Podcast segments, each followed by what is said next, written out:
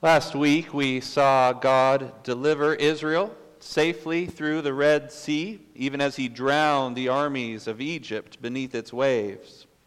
As Pastor Chad pointed out, this was the final decreation of Egypt, even as it was a new creation for Israel. But the Exodus story doesn't end there. God doesn't take Israel directly into the promised land, does he? First, he takes Israel through the wilderness. Now, we can draw a parallel with our own experience. We too live between the already and the not yet. In Christ, God has already delivered us from sin and death, but God hasn't yet whisked us up to heaven. He doesn't instantly usher in the new heavens and the new earth, much as we might wish He would. Instead, God takes us through the wilderness of life in a fallen world.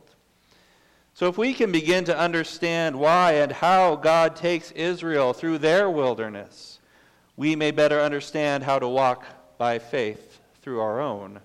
And so, with that goal before us, let me pray for our time in the Word. God of the Exodus, your word says you have already delivered us from sin and death through your Son, Jesus Christ. Yet here we are, afflicted by our own sin, by the sin of others, surrounded by death and decay on every side. Teach us to walk through the wilderness, not as those who rebel against you but as those who trust and obey, who depend upon you for our daily bread. We ask this in the name of Jesus. Amen. So we begin in Exodus chapter 12 or chapter 15 this morning. Exodus chapter 15 at verse 22. And there we read, Then Moses made Israel set out from the Red Sea, and they went into the wilderness of Shur. They went 3 days in the wilderness and found no water. When they came to Marah, they could not drink the water of Marah because it was bitter. Therefore it was named Marah, which is the Hebrew word for bitter. And the people grumbled against Moses, saying, What shall we drink? And he cried to Yahweh, and Yahweh showed him a log. And he threw it into the water, and the water became sweet. Now we're going to see three uh, kind of primary themes today as we walk through these passages, and those are grumbling, provision, and testing. Grumbling, provision, and testing. And you see them all illustrated in what I just read for you. The Israelites have traveled three days without water, and then when, when they finally find water, it's undrinkable. So Israel begins to grumble against Moses. They begin to complain about his leadership and their situation. Now, let's be honest, after three days with no water source, all of us would probably begin to question the competence of our guide. But Moses cries out to Yahweh, and Yahweh shows him a log. Now, the, the word is literally tree. Yahweh showed him a tree. It's translated log because I guess it's, it's kind of hard to imagine Moses throwing a whole tree into the water. He probably didn't. But know that the word is actually tree. And Moses throws this tree into the bitter water, and the water becomes sweet. So we've had grumbling, but now we have provision. God provides. God makes bitter water sweet. He provides for Israel's need. There's probably some symbolism here, right? That word bitter, that was used to describe the bitter service that Israel endured under Pharaoh. It was used to describe the bitter herbs that they ate at the Passover meal. And so perhaps God is showing Israel how he will turn the bitterness of Egypt into the sweetness of the promised land, a land that is said to be flowing with milk and honey trees and, and fresh water, they appear together elsewhere in Scripture. We have later, much later on Ezekiel's vision of uh, the ideal temple in Ezekiel 47. And he says there, I saw on the bank of the river very many trees on the one side and on the other. And he said to me, When the water flows into the sea, the water will become fresh. That same imagery is then picked up in the book of Revelation, where it describes the church, the new Jerusalem. Revelation 22 Then the angel showed me the river of the water of life, bright as crystal, flowing from the throne of God and of the Lamb. On either side of the river, the tree of life with its twelve kinds of fruit. The leaves of the tree were for the healing of the nations. So, what we have here at, at Marah is an image of God through Moses planting this tree in bitter water and the water is turned sweet. It brings new life, it brings healing. Indeed, God will name himself Israel's healer in just a moment here, but he is showing them the kind of provision that they can expect of him, even in the wilderness. If Israel will remain faithful to God, he will transform bitterness into sweetness. And perhaps also this if Israel will remain faithful to him, Israel too will be a tree that makes the bitter water of the Gentile sea sweet. They will bear fruit and heal the nations where they are planted. And so Israel is the tree that makes bitter water sweet as well. Verse 25 says Moses threw it into the water now, when you take a, a, tree or part of a tree in hand, what does it become? It becomes a staff, right? Every kid that's gone on a wilderness hike knows this. That branch instantly becomes a staff when you pick it up. And so Moses takes this tree and he throws it into the water, and the water becomes sweet. It's like his staff, which earlier God used Moses' staff to relieve the bitterness of slavery in Egypt. Moses used his staff to turn the water in the Nile to blood, which is kind of a reversal of this miracle. And he used his staff to part the water of the Red Sea, turning that water sweet for the Israelites and turning it bitter to the Egyptians. And so here, God is continuing to act through Moses' staff, and he will use Moses' staff to bring more water shortly. Now, as Christians, we can see all of this as a type of Christ, who, according to the apostles, was hung on a tree in his crucifixion. And on that tree, Jesus was cast into the bitter waters of our fallen flesh, cast into sin and death for us. And God did this in order to bring sweetness by the resurrection of Jesus, making him the true tree of life who brings healing to the nations. Verse 25 Therefore Yahweh made for them a statute and a rule, and there he tested them. Provision, grumbling, testing. And there he tested them, saying, If you will diligently listen to the voice of Yahweh your God, and do that which is right in his eyes, and give ear to his commandments, and keep all his statutes, I will put none of the diseases on you that I put on the Egyptians, for I am Yahweh, your healer. God is testing Israel in the wilderness. Remember this. And what is the, the test according to verse 26? Will they listen to God? Will they obey his word?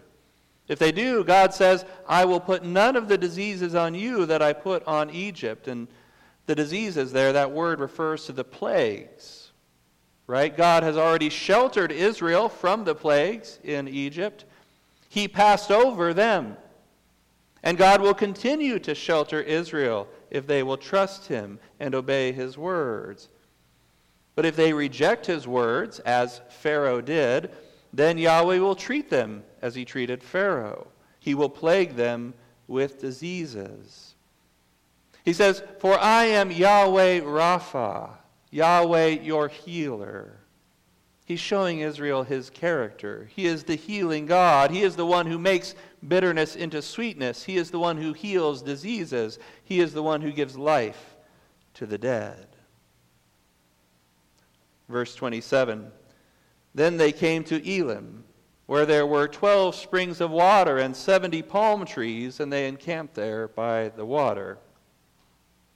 Now, we, we, we're given some very specific numbers here, aren't we? And we know biblical authors don't waste ink, and so we have 12 springs, and we have 70 palm trees around the springs. We know 12 is the number of the tribes of Israel and often represents Israel.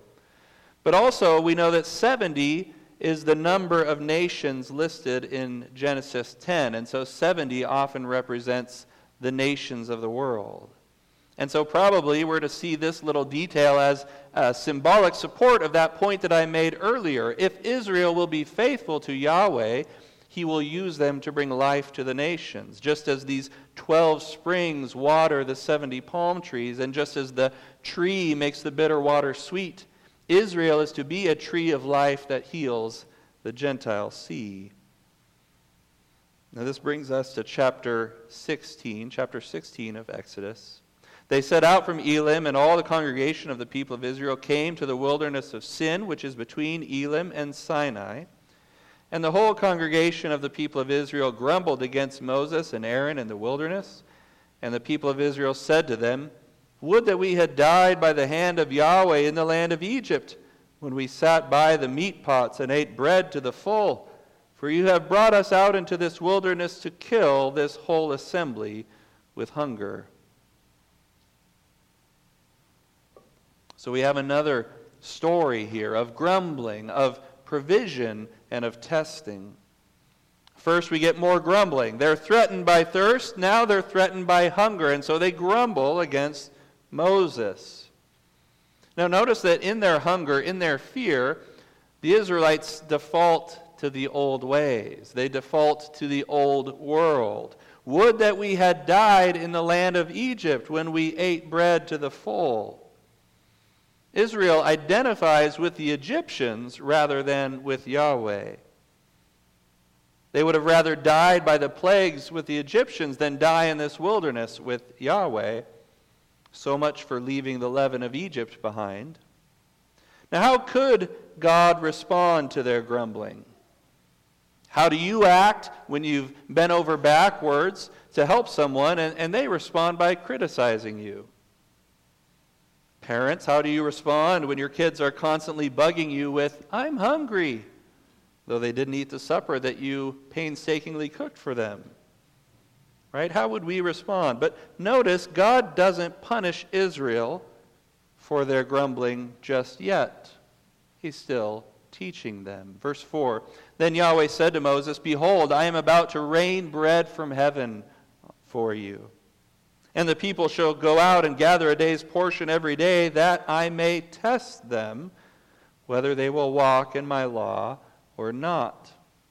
So instead of destroying Israel as they have asked, Yahweh promises to rain down bread from heaven. And one commentator writes if any need convincing of the grace of God in the Old Testament, they need only look here, right? God's response to their grumbling is gracious provision giving the Israelites favor, though they have done nothing to deserve it. And that's the definition of grace. And so God gives provision, but He also gives law, instructions on how to steward the provision that He has given. He commands them only gather enough for one day, and so the law provides this test. Israel may choose to trust and obey God in this or not. Now, for whose benefit is this test? Is this so Israel can prove themselves worthy of God's love? Or is it so they can learn something about God? Right, Moses tells them the purpose of the test, verse 6. At evening you shall know that it was the Lord who brought you out of the land of Egypt. And in the morning you shall see the glory of the Lord because he has heard your grumbling. The test is there to teach Israel, isn't it? That they would come to know Yahweh, that they would come to know the God who defines himself as the covenant keeping God who delivers his people. See, instead of teaching to the test, God tests to teach, to teach his people who he is so that they will trust him, so that they will depend upon him and upon him alone. And so we see what happens. Verse 13 In the evening, quail came up and covered the camp, and in the morning dew lay around the camp. And when the dew had gone up, there was on the face of the wilderness a fine flake like thing, fine as frost on the ground. When the people of Israel saw it, they said to one another, What is it? For they did not know what it was. And Moses said to them, It is the bread that Yahweh has given you to eat. And so we have provision quail, meat, manna, bread from heaven. God provides for his people in their need. And now we have the test. Verse 16 This is what Yahweh has commanded gather of it, each one of you, as much as he can eat. The implication being that you are to take no more than that. And Moses said to them, Let no one leave any of it over till the morning. But they did not listen to Moses. Some left part of it till the morning, and it bred worms and stank. And Moses was angry with them. Morning by morning they gathered it, as much as each he could eat. But when the sun grew hot, it melted. God tells them to gather only what they can eat. Why do you think God doesn't want them hoarding this manna? He seems to want Israel to trust him every day. Trust him anew every day. It's one of the main lessons Israel needed to learn in the wilderness, and it's one of the main lessons we need to learn in our wilderness. We are to trust God one day at a time, renewing our trust with the renewing of the sun each morning. It seems like a simple command. Uh, we use the saying all the time, right? Take it one day at a time. But it's so hard to obey, isn't it? Having to depend on God each day, it raises our fears. We, we fear God will not provide, that He will not come through, or at least that He won't provide in the way we think He should provide. We fear that we will not survive if we, if we don't take matters into our own hands, store up a little extra, take a little bit more.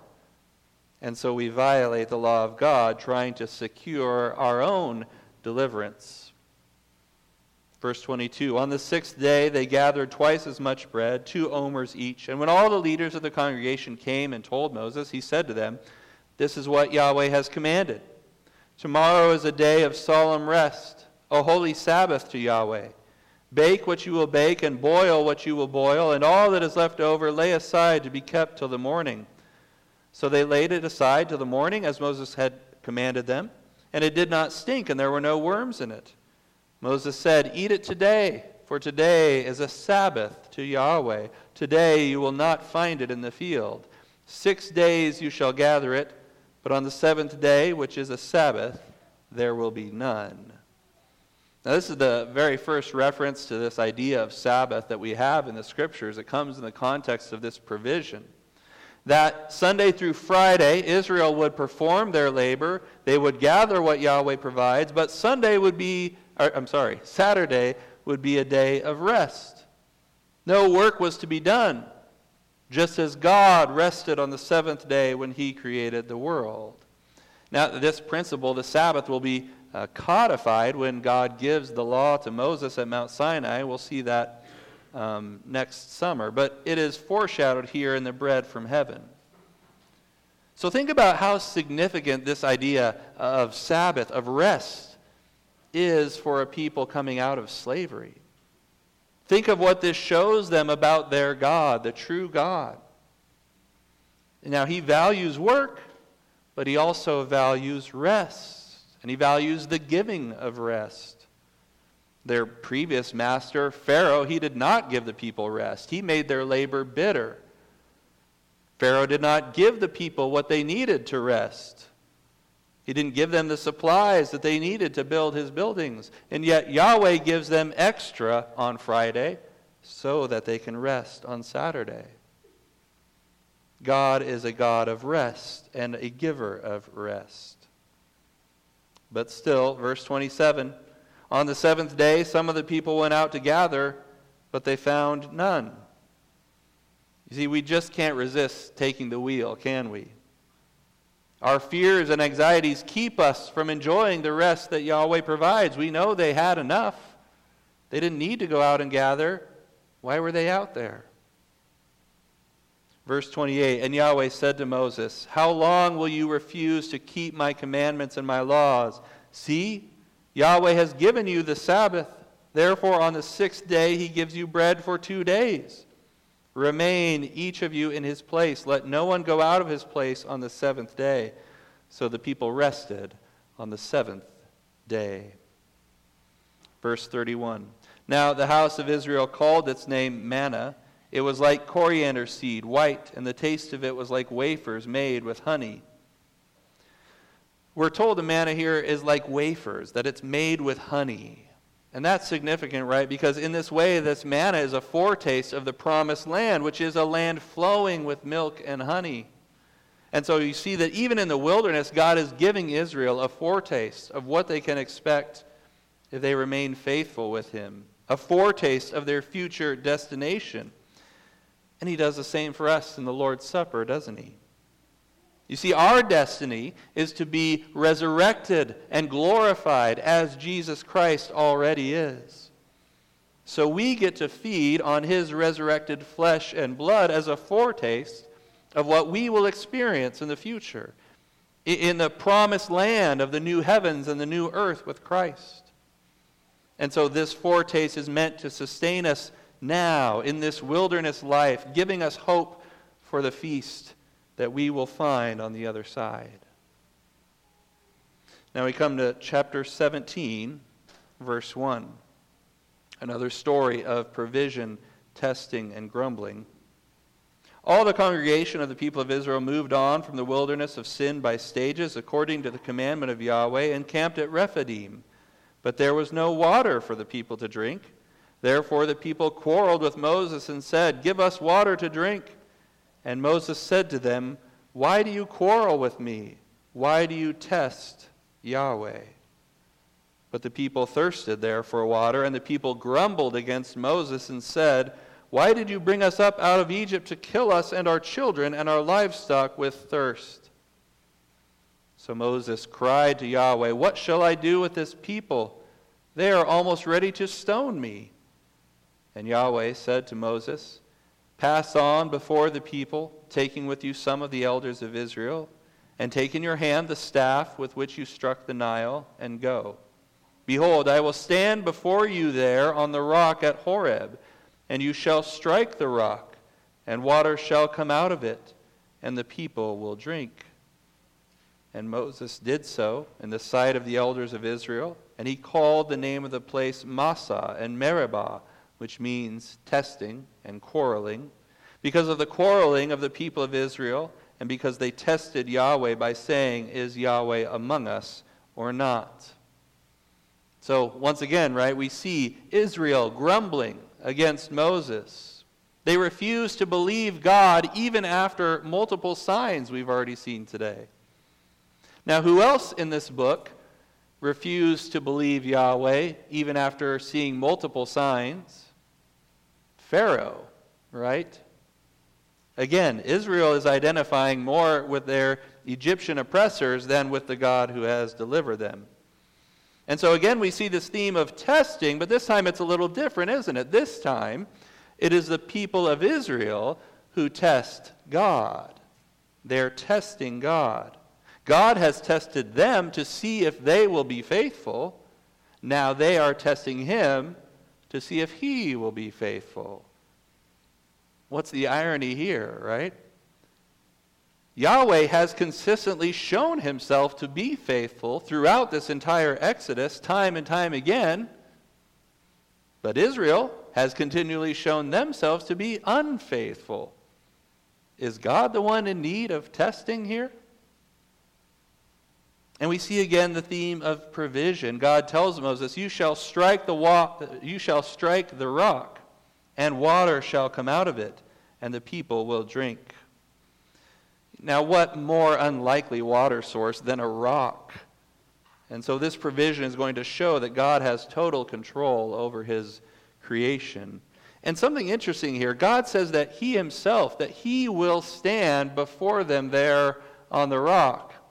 It's kind of hard to imagine what that is referring to, what that looks like. Perhaps this is the uh, pillar of fiery cloud, and it's going to uh, land on this rock, a light on this rock. But either way, it's what we what's pictured there is that God is identifying himself with the rock. He's going to be standing on this rock. And we know God himself is rock like because he is constant, he is faithful, he is strong. He's often called the rock of his people. But God is also the provider, and he's also the source of life. And so a rock that pours out water is this wonderful compound image of who God is. Now, the Apostle Paul picks up this imagery in our epistle reading for today, 1 Corinthians 10, verses 1 through 4. He says, For I do not want you to be unaware, brothers, that our fathers were all under the cloud, and all passed through the sea, and all were baptized into Moses in the cloud and in the sea, and all ate the same spiritual food and all drank the same spiritual drink, for they drank from the spiritual rock that followed them, and the rock was Christ. Now, how can Paul say that this rock was Jesus when Jesus hadn't come to earth yet at the time of the Exodus? They didn't know anything about Jesus. We've already seen that the rock was a symbol for Yahweh, haven't we? That he's the deliverer of God's people. And we know, as the Apostle Paul knows, that Jesus Christ is the image of the invisible. He is the firstborn Son of the Father. And so in Jesus, the God of the Exodus has taken on flesh. So Paul can say that all these events of Yahweh's deliverance looked forward to and were fulfilled in Jesus the Christ. And now, Christians, we've often made another connection here because uh, not only do we have a rock of provision, but the rock provides when it is struck. Just as the rock was struck and poured out water, so Jesus was struck by a spear at his crucifixion, and water poured from his side. Thus, Christ is shown to be the means through which God delivers his people and gives them life, just as the rock in the wilderness did for Israel. So the, the wilderness wanderings uh, of, of Israel, they begin with these three interesting stories. We have that water that was made sweet at Marah. We have bread provided in the wilderness of Sin. And we have water provided from the rock at Rephidim. In each of these stories, we see that pattern of grumbling and then God's provision and then his testing of the people or their testing of him. Why is there grumbling in the wilderness? Because the wilderness is not an easy place. There's no food or water for crying out loud, right? The wilderness is a place where there is nothing to rely upon except God's provision. God is forcing Israel into a situation where they have to trust him. And they grumble about it. Now, frustration and crying out, it's not always a bad thing, right? Consider all the Psalms that cry out to God, wondering if he has abandoned his people. But the difference is the Psalms are cries of faith. They are cries of faith where the singer cries out to God because God is the only hope. The complaining of Israel is different. It's rebellious complaining, it is a faithless complaining. It would rather look backward to Egypt than look to God for deliverance. But also notice that in each of these three cases, how does God respond to their grumbling? He responds with gracious provision, doesn't he? He shows himself to be worthy of their trust. He shows himself to be sovereign over the dangers of the wilderness. He shows himself to be committed to the covenant promises he made to Abraham. And in these stories, God tests Israel. He tests his people. But not to see if they will prove worthy of his love, right? They already have his love. We're on the other side of the Red Sea. God has already delivered his people from Egypt. God is not waiting to see if Israel will be good enough to deserve his salvation. God has already saved his people before he tests them. You see, God tests those he loves. God is testing his people for their benefit. He is testing them to disciple them so that they will learn what it is to trust and to obey him for their good. And if they can learn to trust and obey God in the wilderness, that will lead to flourishing and fruitfulness when they arrive in the promised land. And we will go on to see whether they do this or not. But this is where we're going to pause our, our series in Exodus for now. We'll come back to this book in June. and we'll meet Israel at the foot of Mount Sinai. But for today, the New Testament tells us about another Son of God who passed through the waters, God's Son, Jesus. He was baptized by John in the Jordan River, and immediately after delivering him through the waters, what did God do? He sent his Son into the wilderness. Jesus spends 40 days there, surely a reflection of the 40 years that Israel will spend in this wilderness. And there, Jesus faces three temptations, three tests just as Israel faced three tests in our passage. In his wilderness, Jesus is also tested with hunger. The tempter comes to him and tells him to turn stones to bread, perhaps recalling the water from the rock and the manna from heaven. But rather than grumbling about his hunger as Israel did, or grasping after more manna as Israel did, Jesus preaches to Satan Man shall not live by bread alone, but by every word that comes from the mouth of God. And so Jesus passes his first test. Satan tests Jesus' obedience once again, takes him to the pinnacle of the temple, and tells him, If you are the Son of God, throw yourself down. God will deliver you. But Jesus quotes Scripture again Again, it is written, You shall not put the Lord your God to the test. You see, where Israel tested the Lord at Rephidim, Jesus refuses to test the Lord in his wilderness, and thus he passes the second test as well. Satan takes Jesus to a high mountain, shows him all the kingdoms of the world and all their glory, and says he will give them to Jesus if Jesus will only bow down before him. And unlike Israel, who so quickly reverted to the old world, who longed to return to the kingdom of Egypt, even though it was a kingdom of oppression, who pined for the days of service to wicked Pharaoh, unlike Israel, Jesus says to Satan, It is written, You shall worship the Lord your God, and him only shall you serve. And so Jesus passes the final test, too. The gospel authors are showing us that Jesus is the true Israel. Jesus is the true Son of God. Jesus is the fulfillment of the promises that were made to the people of Israel. Jesus, too, is sent into the wilderness. He, too, is tested.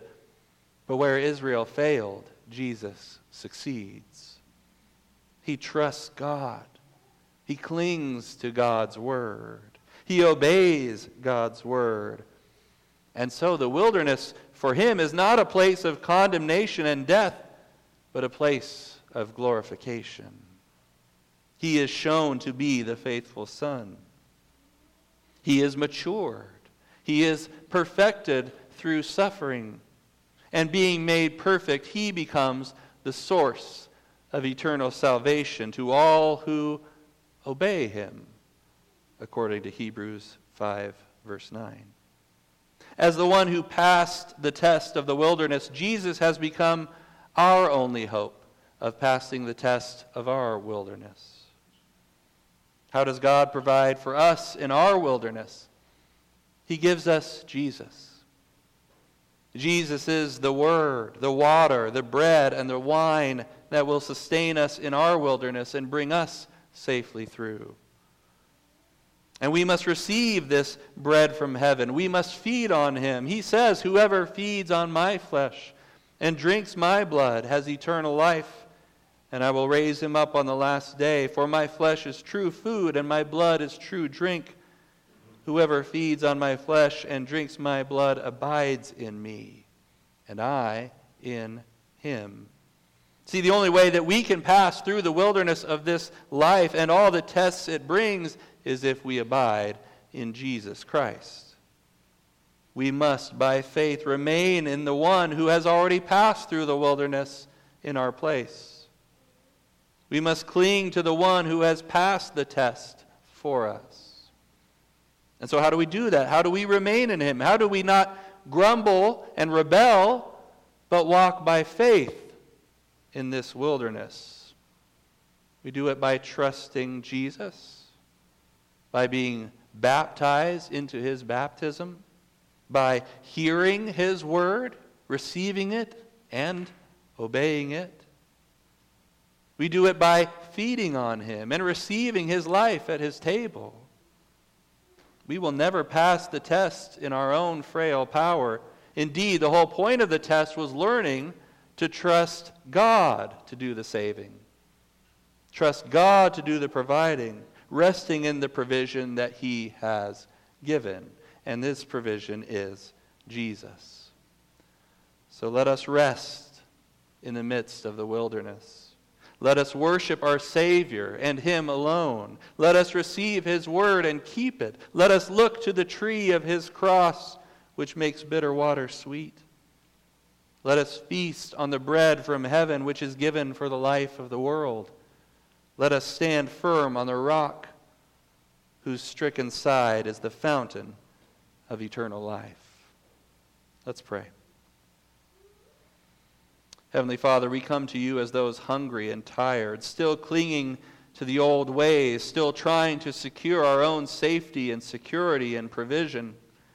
Help us to receive the provision you have rained down on us from heaven.